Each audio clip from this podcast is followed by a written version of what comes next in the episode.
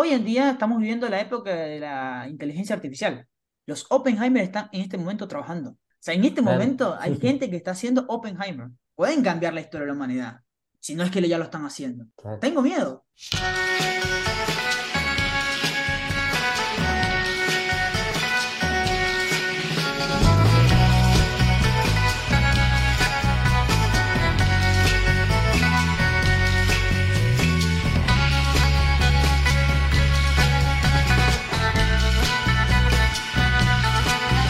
Buenos días, buenas tardes, buenas noches, el horario que ustedes estén escuchando, ya sea, no sé, en el transporte público, en unas horas libres.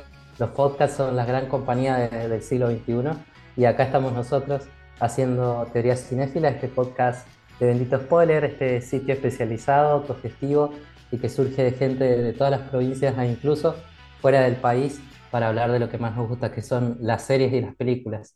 Estamos en un fin de semana histórico por muchas razones.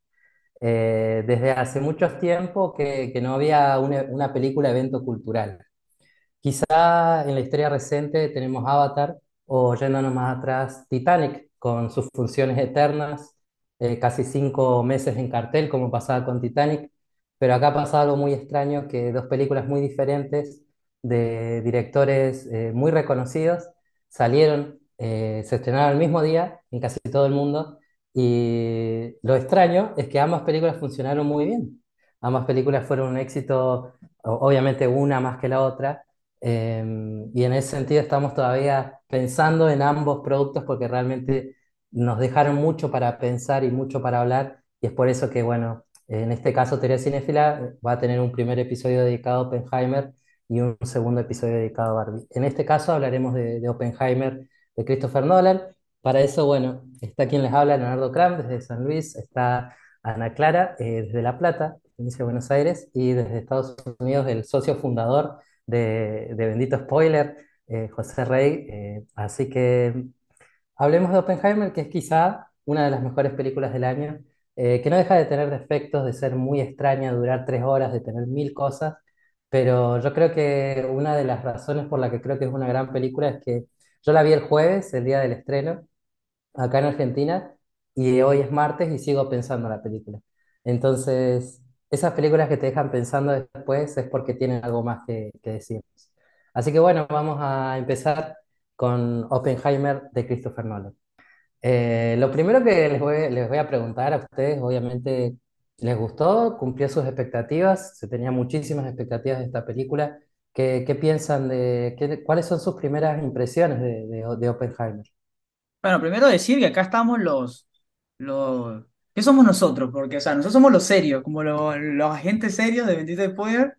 Y en otro porque no sé si alguno de ustedes va a repetir, yo no creo que haga el de Barbie, pero primera vez que, que son tan diferentes los grupos, de, de, por lo menos de marketing, a, a nivel, el target como tal. O sea, hay un grupo, a pesar de que la mayoría de las personas repitieron, eh, incluso eh, hoy leí un dato muy interesante eh, acá en Estados Unidos que indica que el, fi- el fin de, este fin de semana, el fin de semana del estreno, el eh, había un, hay un 18% de las entradas de Oppenheimer de gente que vio Oppenheimer porque la de Barbie estaba llena.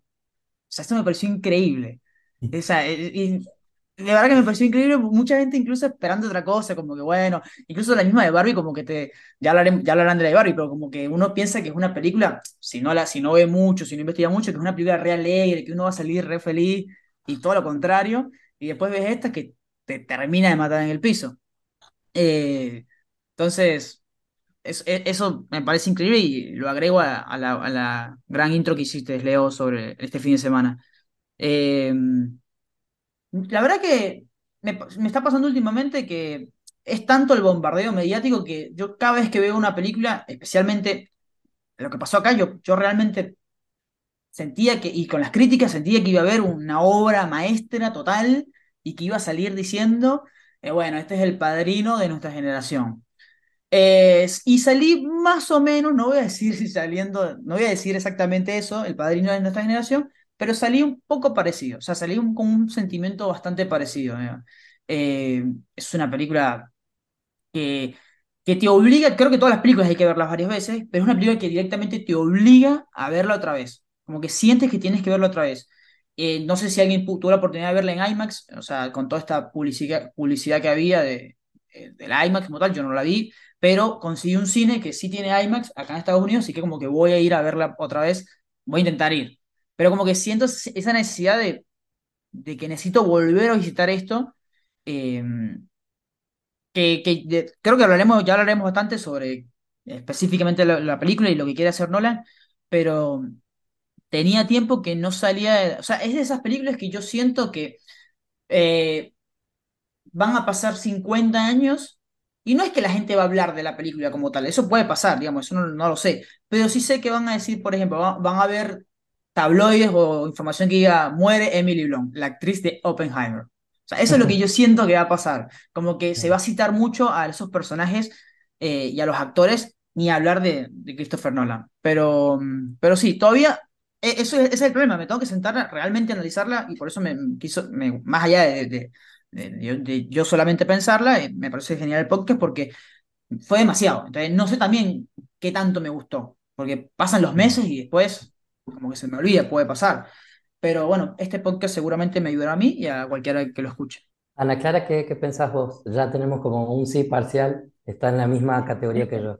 Sí, también eso, esa idea de sentarse y todavía analizar lo que uno vio me está repasando, porque bueno, justamente la vi ayer, que fue lunes, eh, y como que todavía la tengo súper fresca y repensando ciertas escenas, diálogos, conceptos que se trataron en la película, que capaz en una segunda vez eh, de verla se me cierra más, pero me gustó bastante. Eh, yo le doy cuatro estrellas de cinco, ya pongo las estrellas, le doy puntaje. Eh, me gustó muchísimo, la verdad. No, no esperaba nada porque la verdad que no traté de ilusionarme, lo mismo con Barbie, ¿no?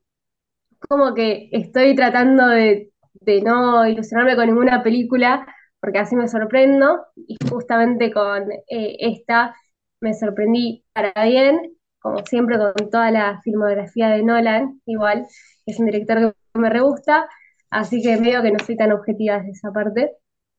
Eh, sí me gustó un montón a nivel técnico todo el acompañamiento con lo que es la música, ¿no? Todos esos efectos, eso para mí le dio como ese impulso que también necesitaba. Si no, siento que la película se hubiera caído a la media hora, soy sincera. Eh, y eso también es como que hizo que se fluyera más rápido y tuviera como ese ritmo súper rápido y movimentado que le dio el toque. Pero sí, sí, sí, me gustó bastante. Siento que una vez sola para verla no es suficiente. Eh, me gustaría verla muchas veces más para seguir desarrollando y viendo qué otras cositas me faltaron, pero sí está muy recomendable. Yo pasé por varios estadios viendo la película. Primero que el contexto en el que la vi fue muy extraño porque yo invité a un amigo de toda la vida. Bueno, acá en Argentina el día del estreno fue el Día del Amigo. Entonces invité a un amigo, eh, a un amigo de toda la vida a, a ver películas y a él no le, no le gustan las películas y a la media hora se estaba durmiendo. Entonces eh, de- tenía un trabajo constante de, de tocarle el- la panza para que no tocara mientras yo veía la película. Pero fuera de este contexto, digamos, de, de visionado, me pasó que, que tuve como ciertas etapas con la película, digamos. Eh, el, el- el primer tramo de la película me parecía un tráiler. Me hizo acordar mucho a Cloud Atlas, esta película de los hermanos Wachowski y Tom Twicker, porque básicamente eh, explica con escenas muy cortitas la vida de alguien y, y son tan rápidas y tan cortitas y presentan tantos personajes que vos no te llegás ni a enganchar. Entonces esa primera parte medio que me desconcertó un poquito, sobre todo porque por momentos mete inserts de como de explosiones o de átomos, de cosas así. Entonces dije, esto está yendo muy al- a las chapas no lo estoy entendiendo, no, no, no me está compenetrando del todo. Y bueno, y, de repente hay un tramo donde, donde la película se pone, entre comillas, más tradicional narrativamente, que es el tramo donde hacen la prueba de la bomba atómica, y ahí es como que no tuve reservas de que eran los mejores minutos que había visto como en años, en el cine comercial por lo menos, Eh, porque me parece que, la postura Es como que Nolan toma varias posturas eh, que no esperaba y que terminan siendo exitosas. Una de esas es el punto de vista político, que lo puedo hablar más adelante, pero el otro, el otro punto interesante que él toma como posición dentro de la película es tomar la, explos- la explosión o la cuestión con la bomba atómica como una experiencia sensorial, como una cuestión muy subjetiva del personaje de Oppenheimer, que es alguien que ve la luz y que como a los 30 segundos escucha el resoplido de, la bomba atómica, que es así como explotan las bombas atómicas, que hay como unos segundos de silencio y, es, y ese punto de vista sensorial a mí me impactó muchísimo más que hubiese sido un CGI impresionante y extraordinario, así de puros efectos especiales y, y banda sonora. Y, yo dije, ¿en qué momento Nolan eligió este camino en vez del otro? ¿no? Porque si nos vamos un poquito más atrás, no sé, hizo Interestelar, donde hace esta imagen muy volada de- del agujero de gusano, que es, bueno, puros efectos especiales. Y yo pensé, por ahí se va por ese lado él, ¿no? Como un punto de vista muy frío. Pero lo que tiene interesante Oppenheimer es que tiene un punto de vista subjetivo directamente enfocado en la vida de este científico que lideró el proyecto. Y, eh, y ahí es donde creo que la película eh, tiene sus tramos más eh, inspirados, digamos, que más me gustan, y que si fuera una película bien narrativa de tres horas así, sería como mi película favorita de todos los tiempos. Lo que pasa es que Nolan tiene ciertas cosas que son parte de su, su marca registrada, que a veces no sé si le juegan en contra, que es jugar con los tiempos, con las líneas temporales, ¿viste? Y, y, este, y esta vez le sumó también eh, que es muy densa de diálogo. Es como uno parecía que estaba viendo a veces la red social. Era como mucho diálogo, mucho diálogo. Entonces le sumás esas dos cosas y, y es como que en la primera y en la tercera hora de la película, eh, medio que la, sol- la solté la película, pero en el medio siento que es, es lo mejor de su filmografía y es de las mejores cosas que vi este año. Así que, bueno, eso en principio nos está gustando eh, Oppenheimer. Eh, lo que le consulto yo a ustedes y, que había muchas dudas de cómo se iba a reflejar, ¿qué piensan del costado político, de la postura que toma eh, Christopher Nolan de mostrar como esta creación no como algo victorioso, sino como un elemento de destrucción moral, digamos?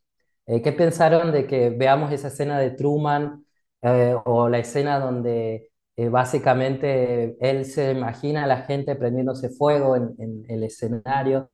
¿Qué piensan de esa postura política tan arriesgada que tomó Christopher Nolan para esta película, digamos? Yo creo que es eh, una decisión, bueno, sumamente subjetiva, ¿no? También, pero que mu- demuestra un montón de cómo es eh, la política, digamos, porque pensando, ¿no? en lo que es la creación de la bomba y demás, siempre está lo que es el creador, ¿no? Por una parte, y después eh, los quien, quienes eh, toman el accionar, ¿no? Siempre hay que Claro. dividir esas dos eh, aristas. Eh, y ahí en esa, en esa, justamente en esa escena te re das cuenta de cómo actúan también los políticos y cómo es la política en general, de que siempre van a haber unos beneficios y unas eh, ganancias, por así decirlo, que están basadas en ese, en ese seguir, de, en, ese, en esa línea política, mejor dicho, ¿no? Eh, pero justamente lo- algo que me re llamó la atención de Truman, que dice, esto no te va a perjudicar a vos, o sea, nos va a perjudicar a nosotros para toda la vida. O sea, ¿quién va a recordar? Es Estados Unidos, activó, eh, lanzó la bomba atómica, ¿no? No va a recordar a Oppenheimer porque fue él el que lanzó. Él nada más fue el creador. Y esa también, esa distinción, ¿no? Como que Oppenheimer sí fue el creador, pero él no tomó la decisión. Y y nadie sabe si de verdad, eh, si cambió de posicionamiento, andás a ver, ¿no? También. Eh, uno entiende por lo que muestra la película que él nunca toma dimensión real de lo que está creando. Es como que en ningún momento le cierra del todo lo que va a generar todo eso. Él lo piensa como una forma de detener a los nazis pero medio que no cierra mucho, digamos, de lo que termina pasando, por eso él dice, tengo, siento que tengo sangre en las manos, digamos. Creo que ahí le cae un poquito la ficha después de todo lo que ocurre. Pero, pero sí es interesante esa tensión entre política y ciencia que uno piensa que no puede llegar a existir y sobre todo que pueda ser entretenido, porque es re entretenido ver esas idas y vueltas entre políticos y entre científicos y ver cómo Oppenheimer como que controlaba muy bien a su grupo de científicos, pero cuando lo ponías en un cuarto con, con políticos era un desastre. Eh, entonces me, me parece muy interesante que que Nolan, con un presupuesto de un estudio gigante, con toda la guita y, y esperando que uno sea un blockbuster, se pone a hablar de estos términos de, de la política estadounidense. Bueno, ¿quién mejor que alguien que está viviendo en tierra norteamericana? ¿Cómo crees que cae todo, todo este planteo para, para allá? ¿O qué sentís vos? Eh, la escena de Truman es una de las mejores escenas que he visto, es una de las mejores escenas que más he disfrutado en el cine en años. No solo porque primero me agarró muy de sorpresa eh, que Gary Oldman participa, o sea, literalmente, eh, cuando estamos hablando de una película repleta de estrellas, pero cuando aparece Gary Oldman, que no sabía que estaba, salté como que, ¡eh! Es Gary Oldman. Y uno siempre, incluso Gary Oldman viene a hacer eh, a Churchill, entonces uno siempre piensa eh, en el hombre, uno de los hombres más buenos del mundo, y te, tipo de, terminas mandando la mierda a, a Oppenheimer. Eh, a mí, personalmente, me gusta mucho el tema histórico, el tema político, especialmente el macartismo, que es esta casa de bruja hacia los comunistas. O sea, es increíble. Una película que recomiendo mucho para entender quizás un costado de, de aquel que es casado eh, por parte del gobierno americano es Trumbo, película con la que le dio la nominación al Oscar a Bryan Cranston en el 2016, por ahí, y que es el escritor de grandes películas, pero que tuvo como Ben-Hur, pero tuvo que, digamos, usar un seudónimo porque él era comunista. Y claro, yo no, la verdad que no, no tenía ni idea que Oppenheimer tenía, o sea, no tenía ni idea que iba a haber eh, esta guinda o esta eh, parte importantísima que relacionada con el comunismo en la película. Entonces, claro, cuando veo comunismo, casa de brujas, macartismo, a mí personalmente no sé mucho, aclaro, no sé mucho, pero digamos, me emociona como que, ah, ya sé más, o menos por dónde va la cosa. Eh, y, es increíble porque uno también se pone en el dilema. Eh, a ver, lo que... o sea, yo sigo pensando es eso. Oppenheimer se tuvo que ver muerto eh, arrepentido. E incluso si, se pone a investigar la historia de la gente que lanzó la bomba, los que estaban en el avión que lanzó la, que lanzó la bomba de Nagasaki, eh, creo que son cinco, por ahí estoy mintiendo, pero me, son pocos. Y me parece, y uno se, se suicidó, otros tuvieron, necesitaron mucha ayuda psicológica. Creo que solamente el que estaba manejando dijo que no, que, que lo hubiera hecho mil veces porque él lo estaba haciendo por, por su pueblo. Eh, y es increíble porque, por un lado, está el costado realista de, mierda, ¿cómo lanzas una bomba en medio de un pueblo? Así, no, digamos, no puede ser. Pero al mismo tiempo está la realidad de, de una de las otras conversiones más choqueantes que he visto en el cine en los últimos años, donde un político, no, no sé cuál, dice, no, no, saquemos a Kioto de la lista porque mi esposo y yo fuimos a- de luna de miel a- ahí y me gustó. O sea, Sí. es tan bizarro que dices, primero, digamos, eso es Estados Unidos, eso es Estados Unidos, digamos, es eso. Pero al mismo tiempo, eh, si no lo hace Estados Unidos, lo hubiera hecho, claro, los, los nazis no llegaron al final porque los nazis se equivocaron al final de fórmula, lo explica la película y después, digamos, Hitler perdió y ya no estaba el peligro, pero si no lo hacían ellos, lo iba a hacer alguien más. Entonces, eh, eh, digamos, y alguien tenía que empezar.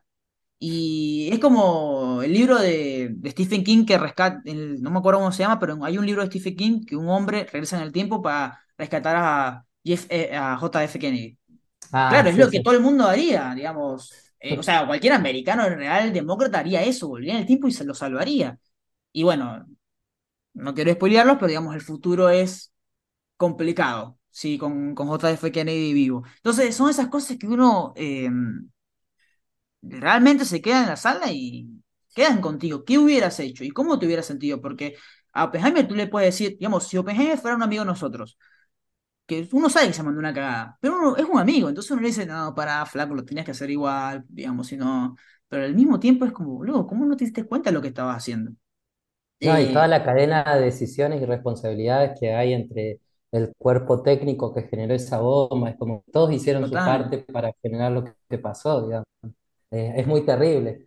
Eh, yo creo que ahí es donde triunfa la película, en plantear. eh, el conflicto de Oppenheimer, este personaje entre ficticio y real, como también, perdón, moral. porque también Oppenheimer, digamos, no sé qué le parece a ustedes, pero es un hijo de puta, ¿ves? O sea, él tiene una personalidad Ah, bastante hija de puta. Sí, sí, sí, Y lo final, como un rockstar, básicamente. claro, eh, eh, la escena cuando sale con el, con el, cuando está llegando, cuando están construyendo los Álamos y empieza, y sale con el, con el traje militar, eh, es como, ¿qué, qué haces? ¿Qué haces, imbécil? Provoca decirle, ¿qué haces? Quítate esa mierda ya. Se la quita y bueno, Nolan hace, cuando Oppenheimer se viste otra vez, es como que se- se- es como Iron Man. O sea, está, no sé si ven la escena, la Sí, cámara está detrás y se se pone, el- pone. el- se, se acomoda y se pone y es como, boludo, es Iron Man. Es Iron Man o Batman. O sea, Nolan la tiene ahí.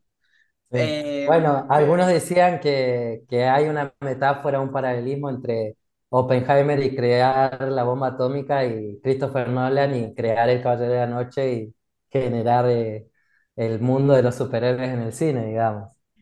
sí, Eh, sí, que- sí, está bueno. es un poco así. Pero bueno, tenemos que hablar obviamente de, de la escena central, eh, digamos, la pieza de resistencia, una, una escena que, que va a quedar calcada, digamos, en la memoria de cualquiera que la haya visto, es la escena de, de la prueba Trinity, que finalmente, luego de una hora, por lo menos una hora y media de, de película, ocurre.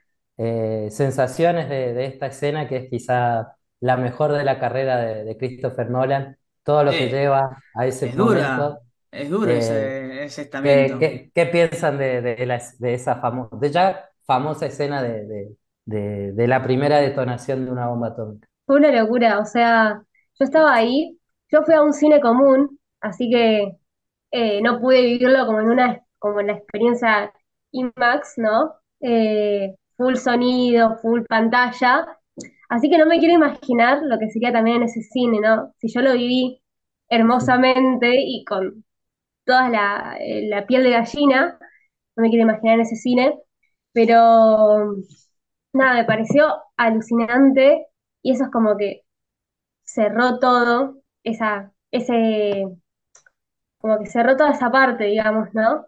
Era lo que uno siempre esperaba, ver a ver si, si se hacía, obviamente en la vida real se hizo, pero en la película todavía no habíamos llegado. Eh, fue como, o sea, estaba como así sentada en la silla, mirando tipo boquiabierta, literalmente. Eh, no, no, no, eso fue alucinante. Yo creo que volvería a ver la película exactamente por esa parte, tipo, adelantaría. Yo creo que lo que capta bien esa, esa escena es la fascinación que él tiene. Primero, hay que hablar de que es muy probable que eh, Cillian Murphy quede nominado al Oscar. O sea, sería un, un ninguneo muy grande si no es nominado. Pero vos notás como la fascinación que tiene por esto y apenas, digamos, termina la explosión o transcurre la explosión, comenzás a sentir como Ah, acá metí la pata. Y son segundos nomás. Entonces, de vuelta, qué triunfo de Nolan de hacerlo tan abstracto, porque si vos te pones a ver, en el imaginario popular todos piensan en este hongo blanco que, se expande y, y se agrandece, que de hecho hay grabaciones que se pueden ver en YouTube de cómo han sido las explosiones. Pero el punto de vista sigue siendo subjetivo nosotros solo vemos esa pared de fuego que se genera y ese ruido posterior. Y a mí me pareció una cosa eh, genial, o sea, una cosa, eh, esos segundos de silencio en el cine. Siento que el tipo ahí utilizó el lenguaje cinematográfico al máximo, digamos. Es como que no hay otro medio donde vos puedas ver esa escena y que te genere el mismo impacto, ¿no? Ni el teatro, ni la música, ni las series de televisión. Tiene que ser una pantalla grande con sonido al palo y meterte en esa experiencia de, de ver el inicio de la destrucción del ser humano, o sea, o del mayor aparato destructivo que ha generado el ser humano. me pasó como Ana, digamos, nervioso. Estaba, realmente el corazón me hacía. Y como que ¿vieron vieron las películas cuando los personajes se, están sentados y de repente se, como que se levantan y están viendo así como que está pasando. Bueno, literalmente me pasó eso. Eh, a pesar de que sabemos que va a pasar, o sea, sa- sabemos que la bomba va a explotar y va a explotar bien.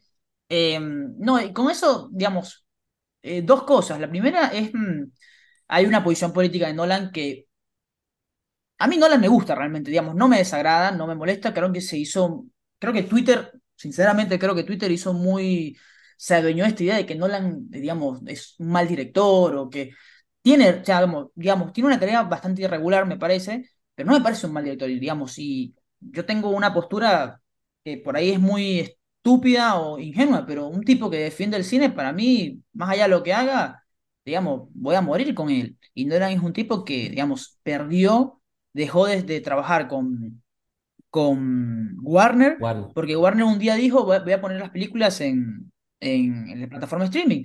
Y él dijo, no, eh, esto no me gusta, me voy de acá. Que por ahí de, ahí inicia esta, esta pelea entre Barbie y, Oppenheimer que se, que se estrena en el mismo día. Entonces, un tipo que, digamos, que quiere el cine, no estoy diciendo que los demás no quieran el cine, pero un tipo que lo defiende en verdad es un tipo que yo voy a morir con él. Entonces, cuando el tipo dice, no voy a usar pantallas verdes, voy a usar efectos prácticos, y la verdad que por eso son una mierda, pero es un, hay una posición política que, que hay que tener muchos huevos para hacerlo, o sea, hay que tenerlos bien puestos para hacerlo y hay que saberlo hacer. Y, eso por ahí ya me gana. Y por otro lado, yo creo que el gran triunfo de, de, esa escena específicamente es que en toda la película te quieren insistir, te están diciendo, te lo están metiendo por todas partes que esto es el, el, uno de los mayores, una de las mejores, mayores, una de las cosas más importantes que se ha hecho en la historia de la humanidad. Incluso en el tráiler, el personaje de Mac Damon, que lo hemos mencionado, gran, gran papel, eh, hay un momento que dice, ¿por qué? ¿Por qué? Porque esto es lo más importante que ha pasado en la historia de la humanidad. Y claro, uno desde afuera hoy dice, para, flaco, estás exagerando, o sea, está diciendo, digamos, solo que me quieres vender la película. Y la película desde el primer momento te quiere decir eso, esto es lo más importante, la historia va a cambiar a partir de esto. Y yo la verdad no entendí eso hasta que vi la, bomba. Y es una bomba que no mató a nadie, es una prueba. Pero cuando el, el cómo Nolan eh, comunica y, expresa y da a entender y muestra esta explosión, que es en silencio, es increíble. O sea, tú agarras la, la escena de Indiana Jones, eh, la carrera del cristal, peliculón para mí, que me encanta, y agarras la escena, esa escena de esa prueba, y la comparas con la, la, la, de Nolan, y la verdad que hay una diferencia muy grande. Y estamos hablando de Spielberg, o sea, estamos hablando de Spielberg. Hay una diferencia, digamos, Ura está funcionando para, para entretener, para que sea un, algo, un, un objeto más para el personaje de Indiana Jones y otra te está diciendo el mundo ha cambiado. Porque la película te quiere decir eso, o sea, ni siquiera el mundo ha acabado, sino que eh, a partir de esto hay un nuevo orden mundial, que es a un personaje dice por, por ahí eso. Y para mí el triunfo es eso, que yo veo la película y cuando vi esa explosión, cuando vi todo, dije sí, o sea, literalmente acá cambió la historia de la humanidad. Y eso es lo impresionante, eso es lo que a mí yo me quedo con eso. Totalmente. Y sabiendo también de que tampoco vamos a ver por la postura política de Thomas Nolan, las explosiones de Nagasaki y Hiroshima no las vemos en la película. Eh, entonces era como la oportunidad de, mostrar ese, ese, ese poder ¿no? que, se habían generado ese grupo de científicos y militares. Eh, Encima, ¿cómo se enteran ellos? Eso me pareció, me pareció increíble y lo investigué y es verdad, ¿cómo se enteran ellos? Ellos se enteran 16 horas después de que la bomba realmente fue usada en Nagasaki. Claro, sí, sí. Eh, o, Hiroshima, no, sé cuál fue la primera, perdón. Pero es, como el, momento en cómo se van las bombas es increíble también. Cómo se las llevan. O sea, mierda. Eso es Estados Unidos. Y otra cosa, repito, para cerrar eso, que es que eh, esto lo decía Nolan, no lo digo yo, digamos, es algo bastante interesante, entonces no voy a decir que lo digo yo, sino lo dice él, que es que hoy en día estamos viviendo la época de la inteligencia artificial. Los Oppenheimer están en este momento trabajando. O sea, eso es increíble. O sea, en este momento hay gente que está haciendo Oppenheimer. Literalmente pueden, pueden cambiar la historia de la humanidad. Si no es que ya lo están haciendo. Tengo miedo. Está pasando, ¿eh? Está pasando. está pasando. No lo sabemos. No lo sabemos.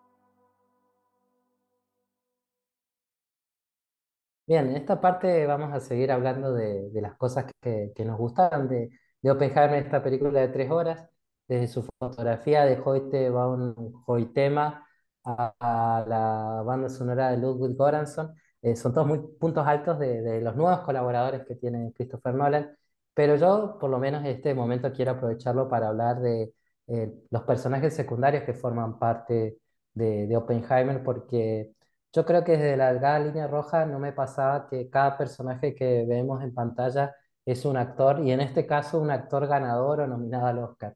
Entonces, durante todo el metraje, y bueno, este comentario, si quieren, adelántense unos minutos porque va a estar lleno de spoilers, pero durante todo el metraje vemos ganadores del Oscar eh, haciendo pequeñas escenas y no solo eso, robándose la pantalla por cinco minutos. Está desde Rami Malek a, bueno, Gary Oldman como el presidente Truman, eh, tenemos a otros actores jóvenes como Jack Quaid de The Voice, a Josh Peck de Drake y Josh apareciendo en, en la película, lo que es sorprendente y algunos medio que lo distrajo, pero si hay un personaje secundario que durante 5 o 10 minutos que está en pantalla realmente se roba la película es eh, el, el general interpretado por Casey Affleck, que es una especie de espía del ejército.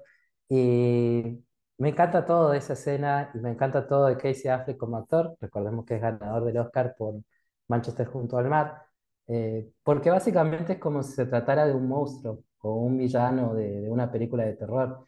De hecho, los primeros minutos en el que aparece este coronel, digamos, declarando sus sospechas sobre Oppenheimer, lo vemos simplemente de espaldas. Solo escuchamos su voz susurrante. Y en un momento vemos que es Casey Affleck y nos sorprende y en ningún momento te deja de dar miedo, porque eh, básicamente parece la personificación del mal eh, gubernamental, digamos, una persona que espía, que sospecha y que está constantemente sobre, sobre el otro con el único objetivo de, de favorecer a su gobierno. Eh, Me parece que esas actuaciones que incluso de la nada consiguen nominaciones al Oscar, así que eh, dentro de, de esos hallazgos que tiene Oppenheimer está todo el cast de personajes secundarios, también está eh, Josh Hartnett, también está eh, David Krumholtz, todos en papeles muy buenos, pero a mí me dejó maravillado esos cinco minutos de Casey Affleck, claramente mejor actor que su hermano Ben. Eh, y, y- que es uno de los hallazgos de esta película, que cada personaje eh, aporta su granito de arena eh, a, a esta gran experiencia de tres horas que es la película. No sé ustedes qué otra cosa les gustaría destacar de las cosas que nos gustaron de, Oppenheimer. No, siguiendo en la línea de los, de los eh, actores secundarios, digamos, realmente son muy buenos todos. Eh, Emily Blunt, la parte, hace un gran papel, tiene una de las mejores escenas de la película, que es cuando devuelve el interrogatorio. Eh, creo que se llama Josh Clark, que es el, el procurador, el que hace el interrogatorio, también la parte en toda la película. Bueno, ya dijiste Gary Oldman. Eh, Rami Malek es literalmente Digamos, el tipo aparece. Bueno, hoy, hoy subimos un meme a- en arroba 20 spoiler sobre el tipo aparece, nunca falla. O sea, puede aparecer cinco minutos y literalmente salva a, a Oppenheimer y lo hace increíble.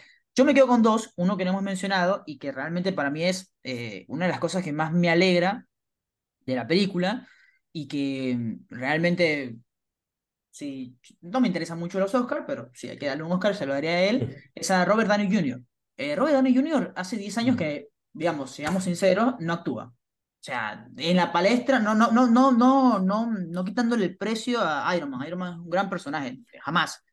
Pero, digamos, no. eh, llega un punto donde uno dice, y esto pasa mucho, eh, parece mentira, pero pasa mucho. Uno a veces dice, che, ¿este tipo sa- sabrá actuar en serio? ¿Otro personaje? Porque 10 años es mucho tiempo. Eh, y acá, digamos, lo- uno lo ve y dice, repito, sí, menospreciar a Iron Man, ¿cuánto, per- cuánto tiempo hemos perdido? Porque eh, realmente es increíble lo que hace, es muy bueno, es demencial, es, es, digamos, es, es lo, lo único que yo no me gustó, lo que diría que en ese aspecto no me gustó tanto, pero es por un tema histórico, es que me hubiera gustado más ver la guerra, porque la guerra entre Strauss, que es em, Robert Downey Jr., y Oppenheimer, es es como siempre está fuera de campo. Hay algunas escenas que te mencionan y te muestran por qué hay un odio. Incluso la película inicia así, porque, digamos, el, el odio entre, Strauss y Oppenheimer inicia, según la película, porque Einstein no le da la mano cuando lo va a saludar al principio de la película. Digamos, por ahí ini- ahí inicia la, la enemistad. la enemistad. Eh, me hubiera gustado ver más los choques directos, hay algunas escenas, pero eh, el fuera de campo es genial. El odio que tiene Strauss a Oppenheimer y cómo Oppenheimer lo minimiza y cómo lo, lo salvan otros científicos y cómo él reacciona y cómo se pone. es fe- fenomenal, digamos, realmente es- me, me quedo con él.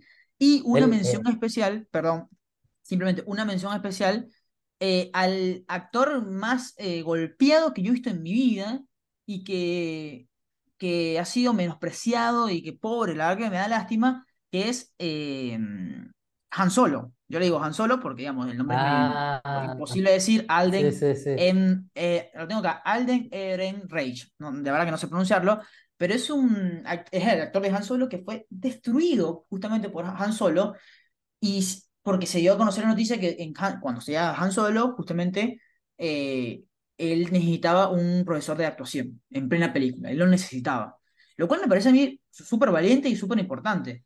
Pero mm, la gente lo mató y el tipo realmente perdió muchos, muchos papeles por eso. Y aquí aquí la parte también. O sea, como también medio salva a Oppenheimer es increíble. Entonces me quedo con esos dos. Aunque realmente digo, todos son fantásticos. Yo creo que hay un, hay un premio hay un premio que me parece que es el SAC. Bueno, ahora el SAC está mal porque estamos todos de huelga, pero hay un premio que es el mejor ensamble, mejor casting, mejor elenco. Bueno, digamos, es obvio que se lo tienen que ganar, digamos, no hay dudas en ese aspecto. Yo estaba pensando recién mientras te hablaba, José, que esta guerra entre Strauss y Oppenheimer es como medio una guerra fría también entre ellos, ¿no? Como Claro, sí. esta, este paralelismo, porque también, bueno, justamente está en el contexto, y dentro del comité estaba como esta guerra indirecta entre uno con el otro, que seguro hubieron golpes directos, ¿no? Pero que, bueno, justamente en la película no se muestran, se muestran más los roces, eh, y es como que siempre juegan con esto. Es, algo que yo siempre pensaba mientras la veía también la película.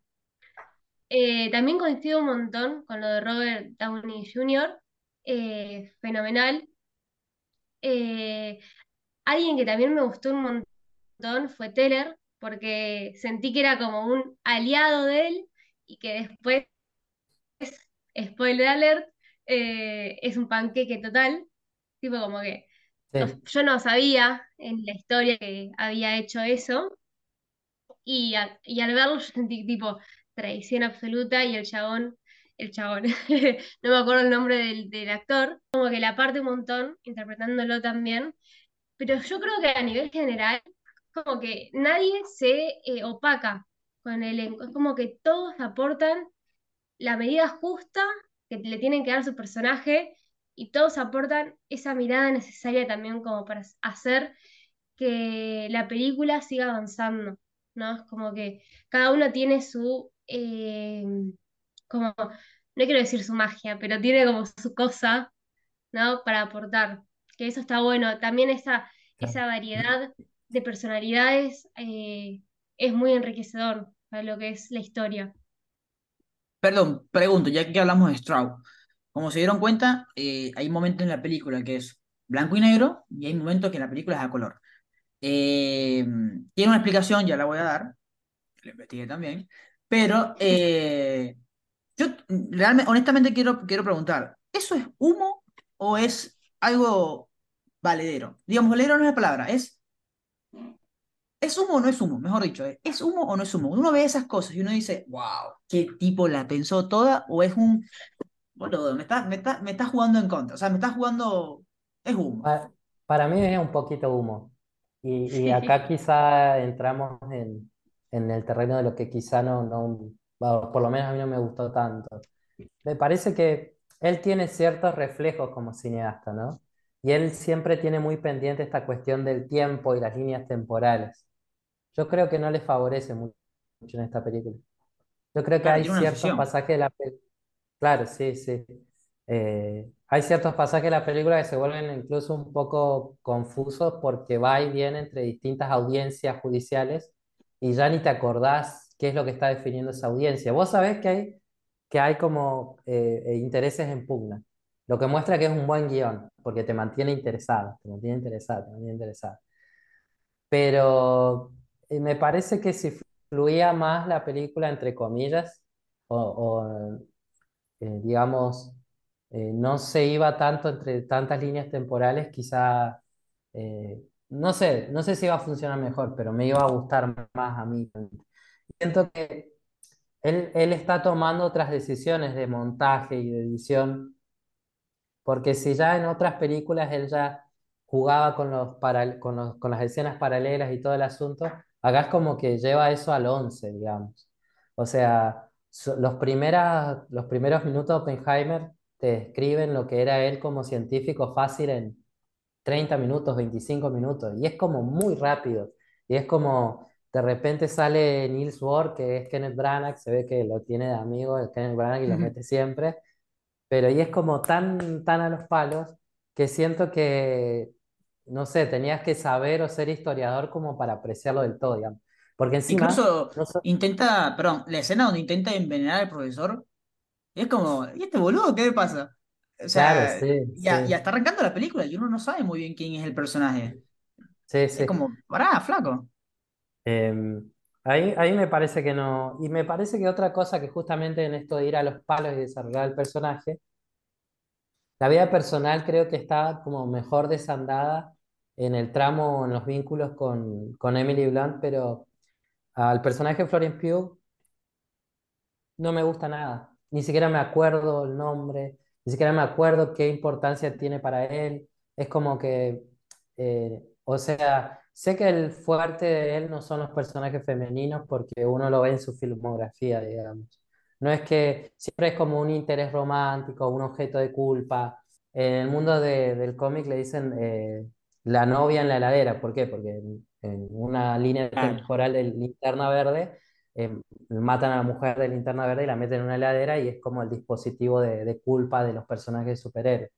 Y es como que él nunca se ha salido de eso. Y cuando ve al personaje de Florence Pugh, hablan dos o tres frases y ya aparece desnudo. Y es como, Usa, usa ChatGPT para hacer los diálogos de las mujeres, a veces pareciera. eh, no no sé.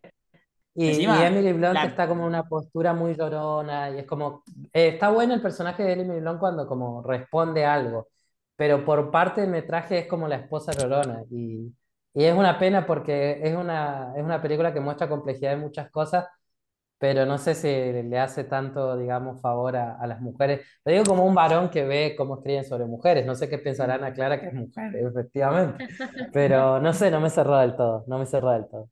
No, con respecto a lo de Ginny, igual yo también pensaba lo mismo mientras eh, veía, como que yo amo a Florence, tipo, la amo un montón como actriz, eh, pero sentí que si bien interpreta muy bien y todo, sentí como que es un personaje súper vacío, pero que a la vez su personaje, ¿no? Esa construcción también es medio vacío, ella, ¿no? De Jean, es media vacía de, por sí, como que está como perdida, como que, nada, yo siento que ese papel lo interpretó, pero que a la vez, como que, no sé, me hubiera gustado ver capaz otra matiz de esa, de esa amante, ¿no? Lo mismo con Emily, pero lo mismo no es algo que no la iba a mostrar porque la película no se basaba en las mujeres de Oppenheimer, ¿no? Sino en la bomba atómica y sus creaciones y todo lo que vivió. Eh, y, y creo que esa fue la decisión primordial. Pero capaz me hubiera gustado ver otros matices. Es verdad eso que decís, Leo. quizás la peor escena de sexo de, de las grandes películas en los últimos años. sí. Total. Hay mucha frialdad en cómo él muestra el sexo incluso y los, sus cuerpos, ¿no? No se siente como un erotismo, se siente como eh, una escena como para desarrollar personajes, como, oh, Oppenheimer es un rockstar Hasta parece que muestra, mujeres. parece que muestra más erotismo con las escenas de la bomba, ¿no? Sí, Con este, sí. con esta pasión con la bomba más que con las mujeres, es una locura. No hay con qué darles, británico. Va, eh, no sé si tendrá que ver con eso, pero que vea películas de Almodóvar o de Tarantino, que Literal, literal. No, le es muy. Es muy mecánico. Le- le- les, les cuento por qué eh, las- las- la- la- están las escenas en blanco y negro y en color. Primero, por un lado, y adelanto, es un humo total, o sea, Nolan es, digamos, es demasiado humo. Por un lado, claro, las escenas en blanco y negro eh, representan la parte histórica y es, es cierto, o sea, las partes reales, lo que pasó casi tal cual como, como, como lo muestra la película, porque claro, la mayoría son justamente deliberando en el Congreso, eh, y bueno, digamos, hay videos y hay registros de eso, así que sí se sabe. Y las otras son como la visión del personaje normal. Las en blanco y negro se llaman fusión y las color se llaman fisión. Fisión, fusión. Como verán, justamente eso eh, se, se muestra al principio de la película. O sea, como que hay un momento, fusión, fisión. Y es como que lo deja ahí, más nunca lo Es regresa. Es como verdad, que, es como que él cree que, como que él cree que yo sé mucho de química. O sea, él no sabe que yo no pasé de química y que fui a reparar. Entonces, como que es como fisión, fusión. Ok. Entonces investigué, bueno, ¿qué carajo es fisión y fusión? Entonces, fisión, fusión es la parte histórica que representa cuando el paso de un cuerpo de estado sólido al líquido por la acción de calor. O sea, básicamente, como saben, eh, todo está lleno de átomos y justamente cuando los átomos se unen, se crea un estado sólido. Entonces, digamos, la parte histórica es como la fusión, la parte fuerte. Mientras que la fisión es justamente la rotura o división de un núcleo atómico pasado en dos o más fragmentos de tamaños aproximadamente igual. O sea, es cuando se separan. Entonces, ¿qué mierda no la quiere contar con eso? No sé. O sea, Claro, o sea, anda a chequearlo. pero a mí me encanta porque él es como, lo, lo pone ahí y es como, bueno, sí, la, la audiencia va a saber, no hay que subestimar a la audiencia. Y es cierto, no hay que subestimarla, pero pará, flaco, o sea, digamos, es un humo total. Y ahí se nota, sí, se nota mucho. Eh, A mí me, incluso, a mí eh, me sorprendió eso, eh, con, con la cantidad de diálogo que había, con lo abstracto que se ponía a veces. Eh, yo he visto otras películas, digamos, entre comillas, menos áridas, que la gente se levanta y se va. Acá nunca sentí eso. O sea, público muy diverso en mi sala, yo fui a sala llena, en ningún momento hizo amague de querer irse o, o incluso aburrirse o lo que sea.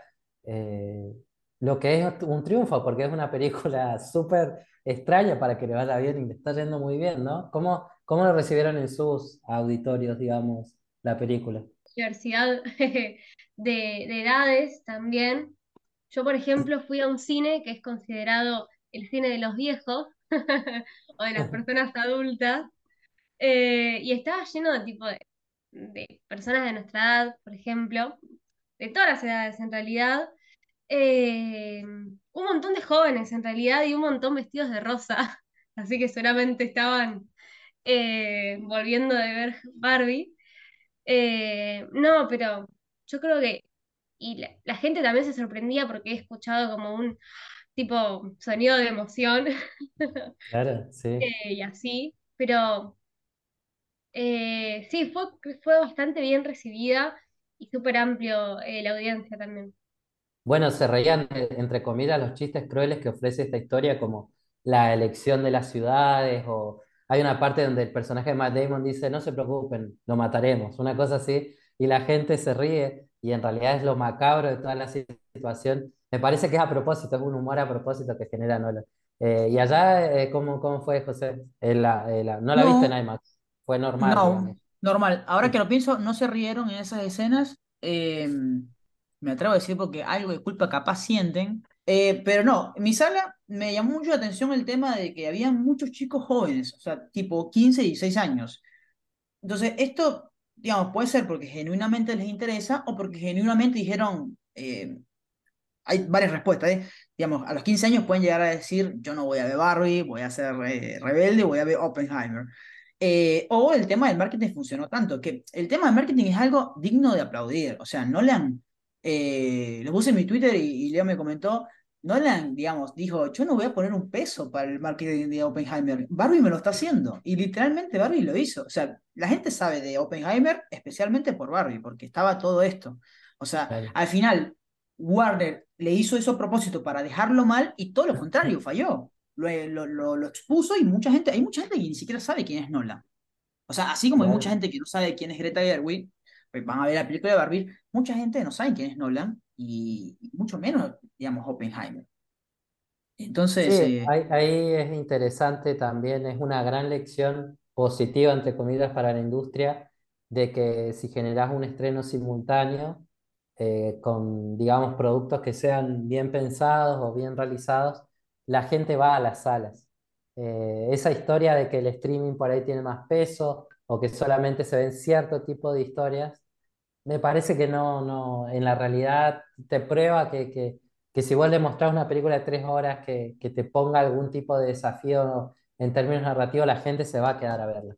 Y después va a decir, no me gustó, me pareció densa, o está buenísima, o mirá lo que son los Yankees, o lo que sea. Pero eh, No, es que tenés hay que gente dar, que no va mucho al cine hoy en día. O eh, sea, es hay gente que seguramente, seguramente vio Barbie o Oppenheimer y fue la primera película que vio en el cine en años. Eh, lo cual es impensable para nosotros, pero bueno, la realidad no es, así. Hay gente que no, no tiene ni idea de estas películas.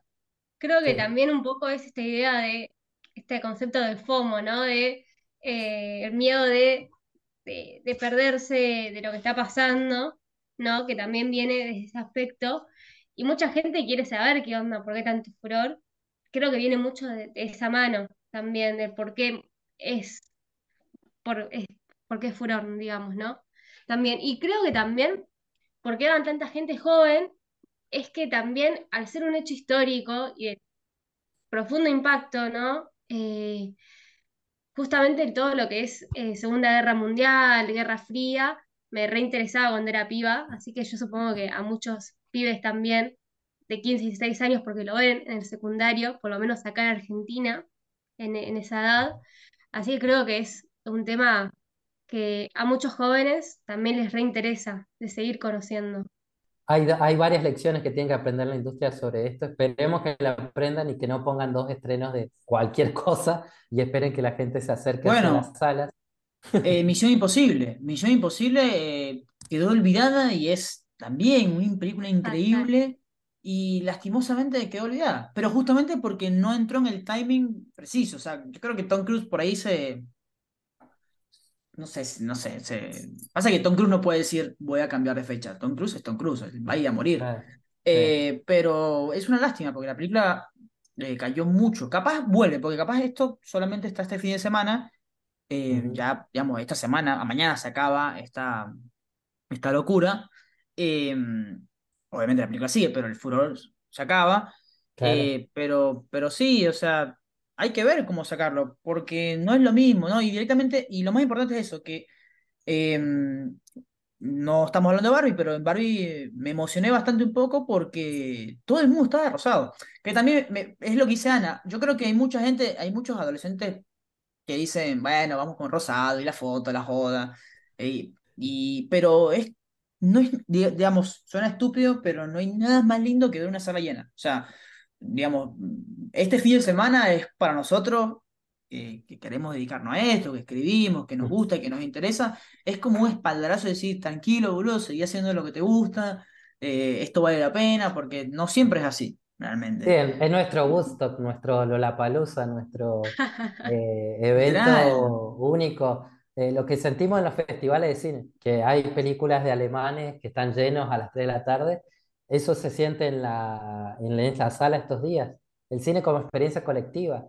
¿Y por qué como experiencia colectiva? Porque todos te preguntan del tema. A mí es como que entré a mi trabajo y dos o tres personas me preguntaban qué pensaba de la película, ¿entendés? Entonces...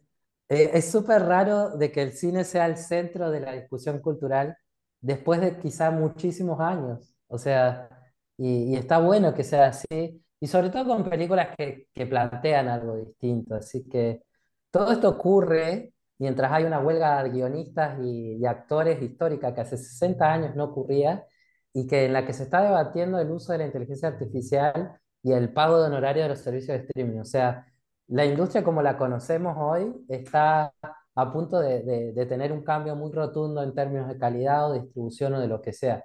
Y entonces en este terremoto, digamos, en este sismo que hay de esta industria cinematográfica y audiovisual, nos, nos aparecen estas dos películas que las salas se llenaron y, y con mucha atención y con mucho entusiasmo y con gente, gente de rosa, o sea, es como, eh, no sé, la gente que va a la cancha va con las remeras de Boca, bueno, remeras de Barbie, ¿entendés? Eh, yo salía del cine y había chicas muy producidas, o sea, con polleras y, y- y, no sé, vinchas, y yo decía... Qué locura esto, porque está bien, uno lo ve a veces con los chicos que les gusta Star Wars o Harry Potter, pero era como decenas de personas, cientos de personas en las salas. Eh, así que la verdad que a la larga el- lo que gana este fin de semana o lo que ganó el fin de semana fue el cine como experiencia, me parece. Total, déjame agradecer el nombre de Bendito Spoiler por este fenómeno. Hemos subido, por supuesto, en nuestras redes muchos posteos sobre Barbie Oppenheimer y chistes y demás. Y eh, se ha sumado una gran cantidad de seguidores y quizás hay alguien que está escuchando este podcast eh, porque justamente hace una semana nos empezó a seguir.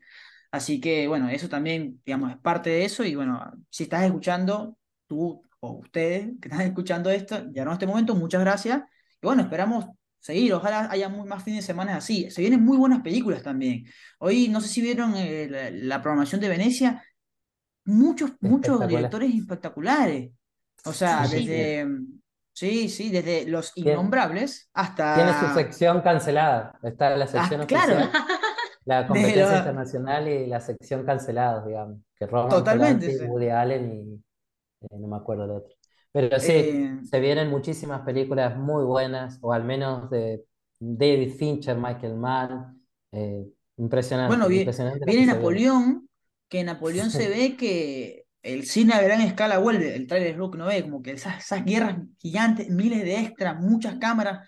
Eh, Ridley Scott grabó, estaba grabando una guerra y estaba usando 16 cámaras, o sea, eso no se ve hoy en día, es casi imposible. Entonces, eh, nada, esperemos que, que, que esto siga, porque también esto va a seguir, porque si vienen los Oscars y en los Oscars, bueno, falta bastante, pero en los Oscars van a revivir todo esto de Oppenheimer y Barbie y Sí. los chistes y eso.